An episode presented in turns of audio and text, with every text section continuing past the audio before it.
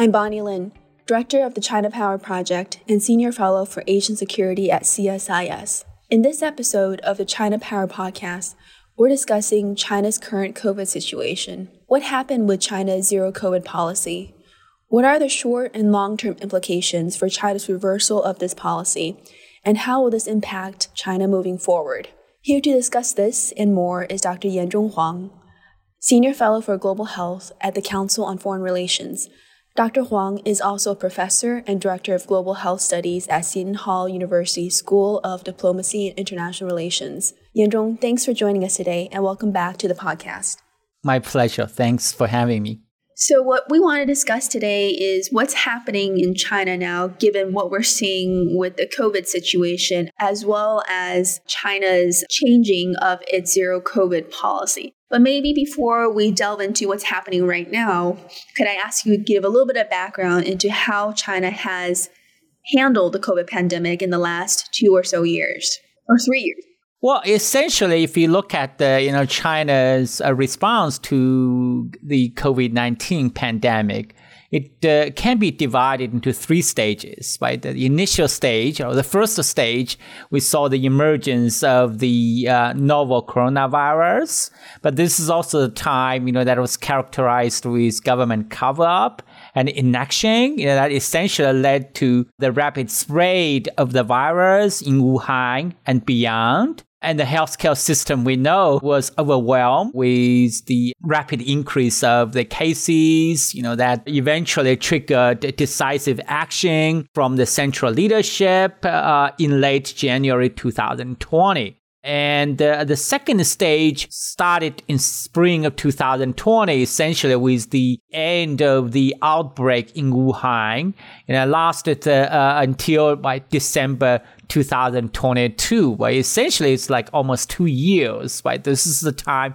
what we call the zero COVID era, right? The government essentially used a, a very stringent containment based approach to cut the local transmission chain, to, to contain, you know, any possible flare ups, you know, and uh, small outbreaks. And then the third stage started December, uh, actually December 7th, 2022, right? This is a time we uh, call the reopening, right? And there we found China adopted uh, essentially a let it rip approach, right? That uh, encouraged the uh, unbridled spread of the, the virus. Uh, but, you know, the, the viral wave quickly reached the peak in early January. You know, now it has also dropped to a very low level. So, you know, that was the uh, third stage of the outbreak. So, Yanzhong, on your description of the third phase, which is the scrapping of the zero COVID policy, and what you described as letting COVID rip through China, what caused this shift? And from your perspective, were there any major events beforehand, or was this something that was already expected but potentially accelerated by various factors? Yeah, well, I think this is actually a very intriguing question. Clearly, by December 2022, the zero COVID policy you know, faced a sustainability problem, you know, given the rising social economic cost, especially when you talk about the economy, it was close to be derailed and badly needs to be fixed. Uh, there was also by this diminishing returns problem is the policy was unable right, to contain the spread of the virus. I'm talking about the, the Omicron strain, uh, the Omicron variant. Right, uh, you might recall that in Urumqi of Xinjiang, the uh, government essentially locked the population for more than 100 days without being able to cut the local transmission chain. So they just announced, you know, we have so achieved a societal zero COVID, and then they relaxed this uh, measures. The third reason I think it was this is exactly what sparked the change was the uh, social protest. It was clearly that the, the social discontent reached a breaking level in November, you know, that triggered those multiple, like the, the social protest in the major cities, you know, which I think explained the timing of the policy shift, right? Uh, because we know that until November 29th, right, the, the People's Daily was still talking about, right, uh, uh, sticking to zero COVID. But on November 30th, the Vice Premier Sun Chunlan, you know, convened a meeting with uh, public health experts and officials, you know, basically talking about the new situation and the new tasks. But I think what remains unknown is that who choose to you know, why you know, the government choose to take the abrupt U-turn on December 7th. You know, so here I think you know, we talk about the policy shift, there are two turning points. The first has actually happened November 30th, you know, when the China's COVID czar, right, the Vice Premier Sun, you know, talking about right new tasks, right, indicating uh, there was going to be a major policy shift. But even so, she said she would you know, indicated that she would favor you know a more gradual approach. But then on December 7th, you know, with the release of this new policy guidelines, it was clear that the government you know wanted to essentially they dismantled all the entire zero covid regime you know that led to this what we call the let it rip approach you know that uh, you know we still don't know what exactly happened during that uh, you know approximately one week time. And how do we rationalize that policy u-turn? You know my hunch was that uh, you know the government made that decision uh, based on their assessment of the situation and also the sort of the changing uh, a policy agenda. Because before the policy shift, you know, there was many of the public health experts talking about, you know, that 90% of the cases were asymptomatic, you know, so uh, even though by China, right, uh, I think this is the, how the reason, right, that there's the uh, rationalize this policy shift, you know, that even though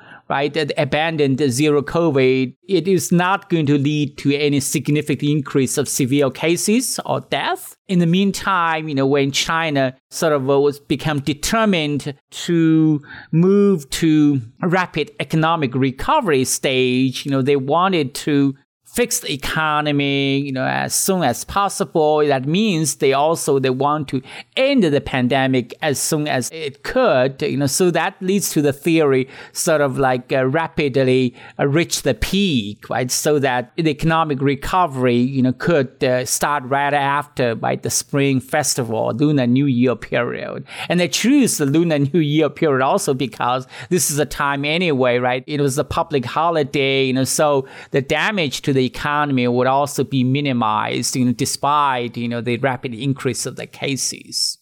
So Yanzhong, you mentioned that as China was coming out of zero COVID, uh, the it reached its peak in early January. Do we have good data for that right now, or or is that still based off of the best that we can see? Well, officially, right, this is according to the chief epidemiologist of the China CDC, 80% of the population, that was the, the data right there early this week, uh, they talk about 80% of the population already have been infected. We talk essentially 80% means more than uh, 1.1 billion people were infected. Uh, more recently, the China CDC released the data right on the number of visits to fever clinics, the increase of um, severe cases and death. Right, the number of visits to fever clinics peaked December 23rd and now fell to 63,000 on January 23rd you know, the uh, there was rapid increase of severe cases and death. Right, the a number of hospitalization of COVID cases peaked at uh, around uh, January fifth, and now dropped uh, you know to a very low level. The uh, number of COVID deaths, according to uh, the government statistics, it was now about 73,000. You know, that uh, also might have dropped to a very low level, right, once after that peaked on January 4th. You know, so this is the government data we have. From your perspective, do you believe this data? It seems like a very large number. 80% of the people were infected, and it, the deaths seem very low. I don't know if Exactly, right? This is this huge gap, right, between not just between the number of infections and the number of you know, official death uh, toll, but also right, between the Chinese official estimate and the international estimate, right? So if we uh, by the government stats that 80% of the population have been infected, right? We're talking about 1.1 billion people. And even though you adopted uh, like a 0.1% case fatality ratio, you know, that was the estimate also provided by the chief epidemiologist of China CDC in December. You know, that we're going to have, should have more than 1 million, right, COVID related deaths. Yeah, those are very, very stark figures 1 million compared to 73,000.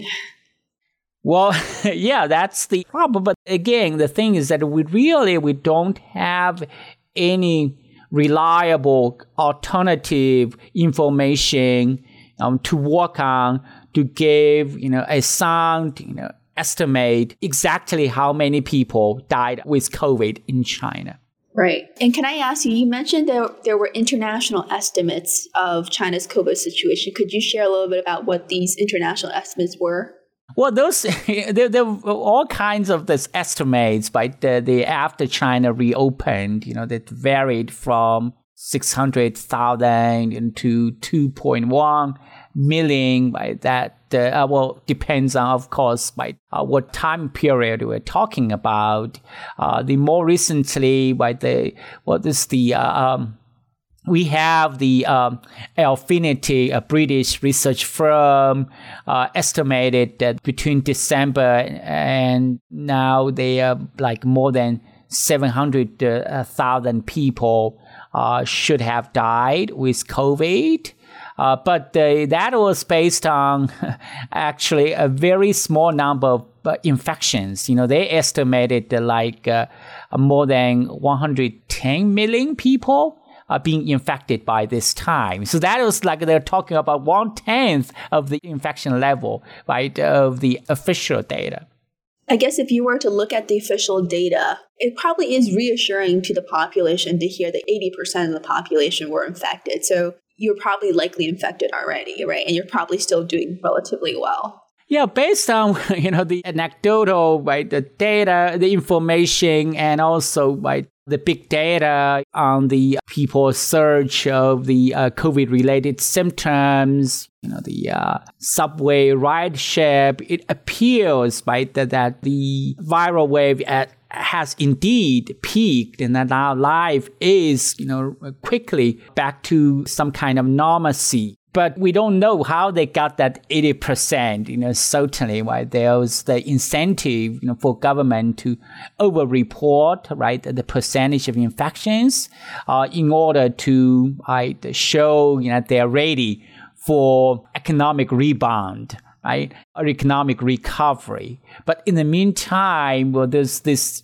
incentive, you know, to underreport, right, COVID death, you know, because the government, right, during the zero COVID, right, era, we use that this COVID information, uh, this this COVID death data, right, to showcase by the superiority of political system. You know that we frequently we hear about, you know how right the, the U.S. the one million people dying COVID, right, this actually is evidence of the failure of the country's handling of the pandemic. So if you could imagine, right, if China reported 1 million right, people dying with COVID, you know, that would be tantamount to admitting, right, that their approach, right, to COVID has failed. Yeah, that's an excellent point. I did want to follow up on a little bit about what you just mentioned in terms of China's economy rebounding. What do you see based off of, you know, the last couple of months how has the shift in COVID policies affected China's economic prospects? Are you seeing that people are now much more optimistic in terms of thinking about China's economic growth rate, doing business in China?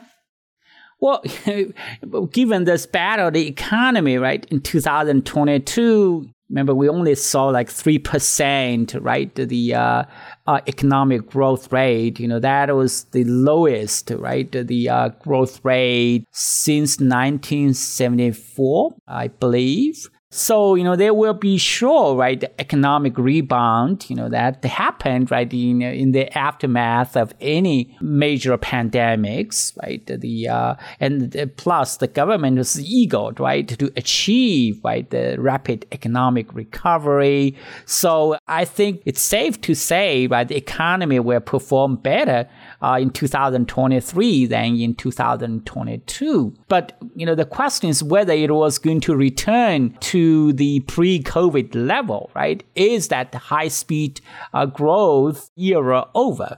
Right? There's certainly where there's discouraging signs, right? Uh, if you look at the uh, population level, right, this, this, for the first time since 1962, China's population actually contracted, right? So you could uh, expect this population dividend, right, with this high percentage of uh, people in their prime you know, productive age and the low dependency ratio that used to contribute to uh, some people estimate 15 to 27 percent of the Chinese economy. This population dividend may no longer is no longer there.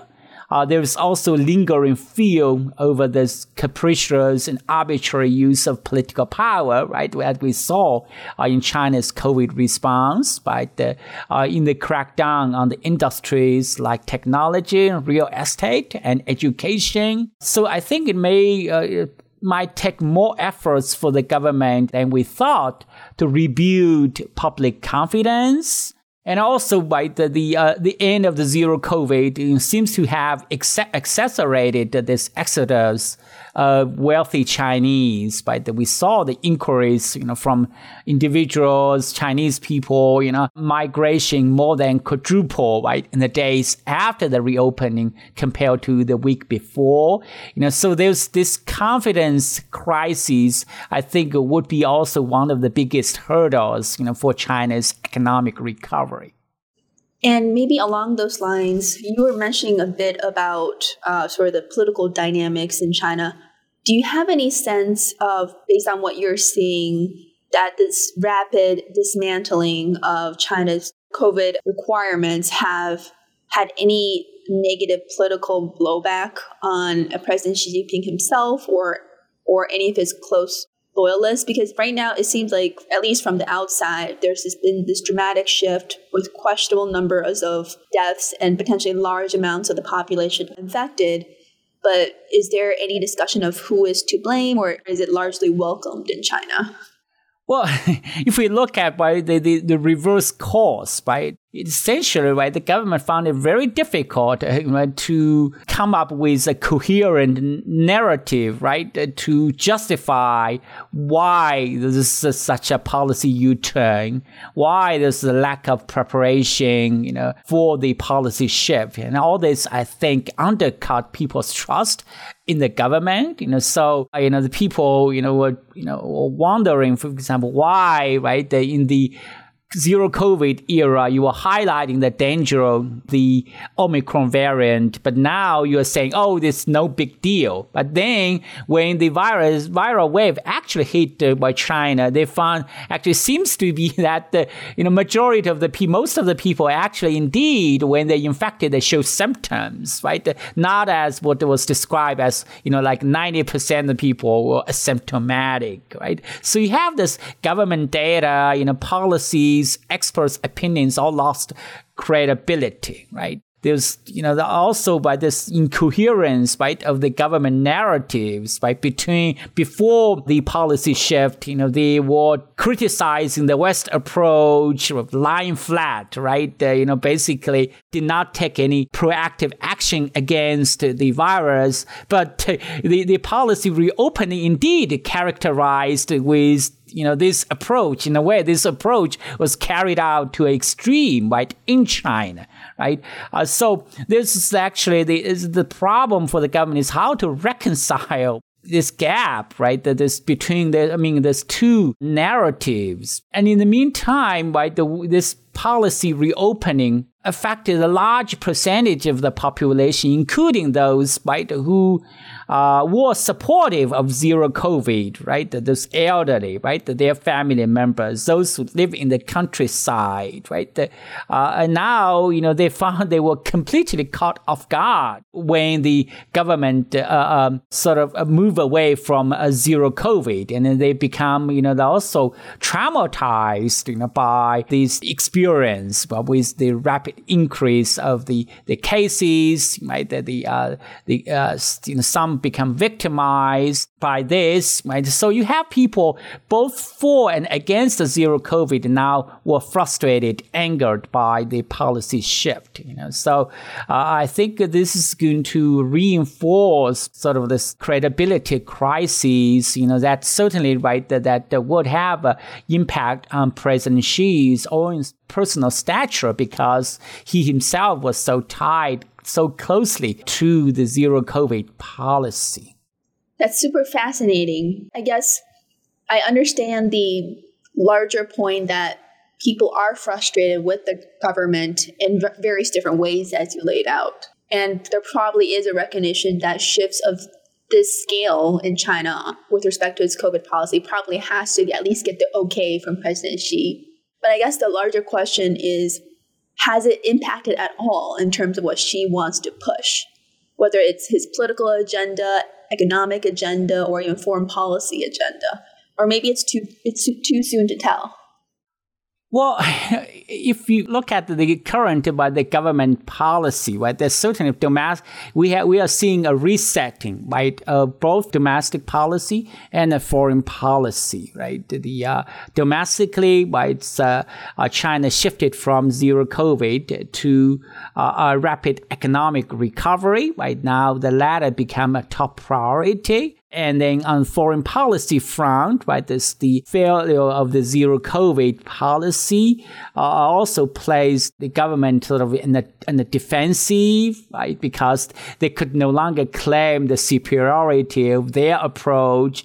Uh, they could uh, no longer use that to you know, project the soft power by using uh, the vaccine diplomacy, right, to proclaim the superiority of its political system. And we are seeing why the government seems to become more willing, right, or take a more flexible approach in dealing with the outside world. You know, I think, uh, you know, that uh, would be also one of the changes we are seeing after uh, China began to move away from zero COVID.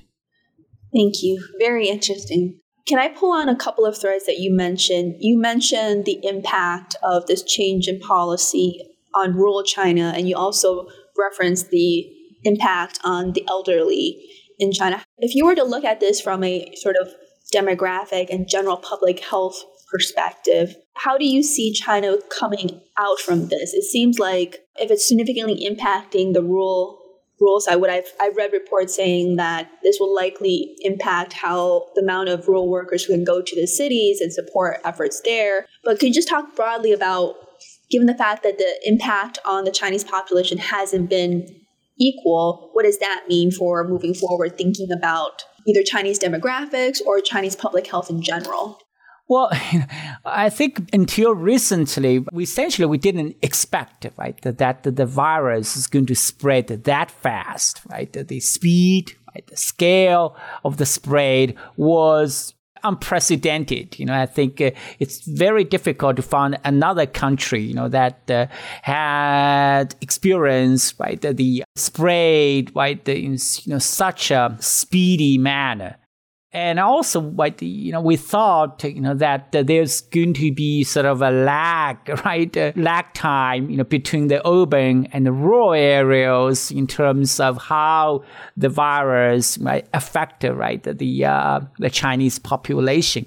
But you know based on the the, the China CDC data there's you know barely there was any lag in terms of when the viral wave arrive. You know, so uh, it appears like almost you know like at the same time. You know, whether you live in the countryside or live in the rural areas, right? That, uh, you are subject to that impact. Uh, you know, basically uh, almost at the same time and quickly, right? You have most of the population infected, and now you know that uh, seems that uh, suddenly the the virus is just disappeared right? Now, you know, you got the impression, right, that this is just like a forgotten pandemic now.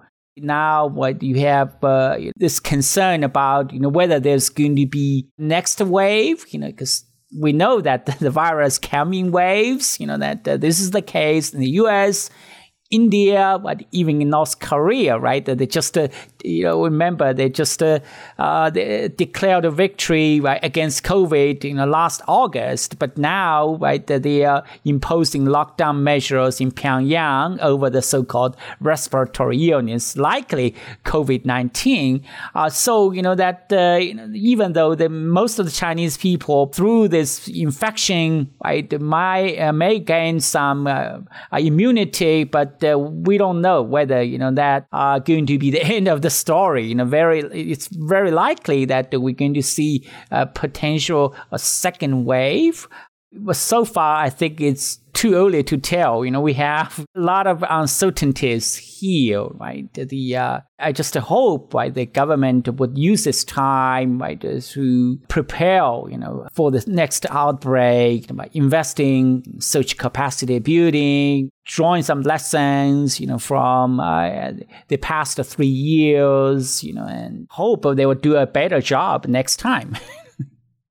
I see. So, uh, Yanzhong, uh, and final question, just to summarize, it seems like what you're saying is that we don't really know how things are going to develop for China, but if there were to be a, another wave, you're not sure that China will be prepared to deal with it. well, I, hope, right, that they will draw the lessons invested in uh, preparing for the next outbreak. But, uh, you know, we're very likely we're going to see, right, the government, right, use that example of the, uh, this uh, policy reopening to claim, you know, that, uh, again, right? They, they have won over the virus, you know, with just a, such a short period of time, right? And with such a low mortality level. The problem here is, as we all know, right, in the absence of any fundamental changes in the political institutions, you know, we talk about like concentration, over concentration of political power, upward, you know, the, the accountability perverse state society relationship, uh, which all contributed to the wars by in China's handling of the uh, the pandemic. And I'm afraid you know that tragedy could potentially be repeated in the future. Well.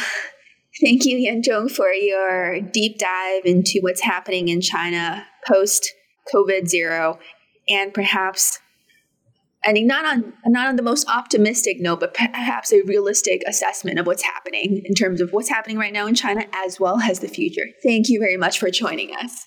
Thank you.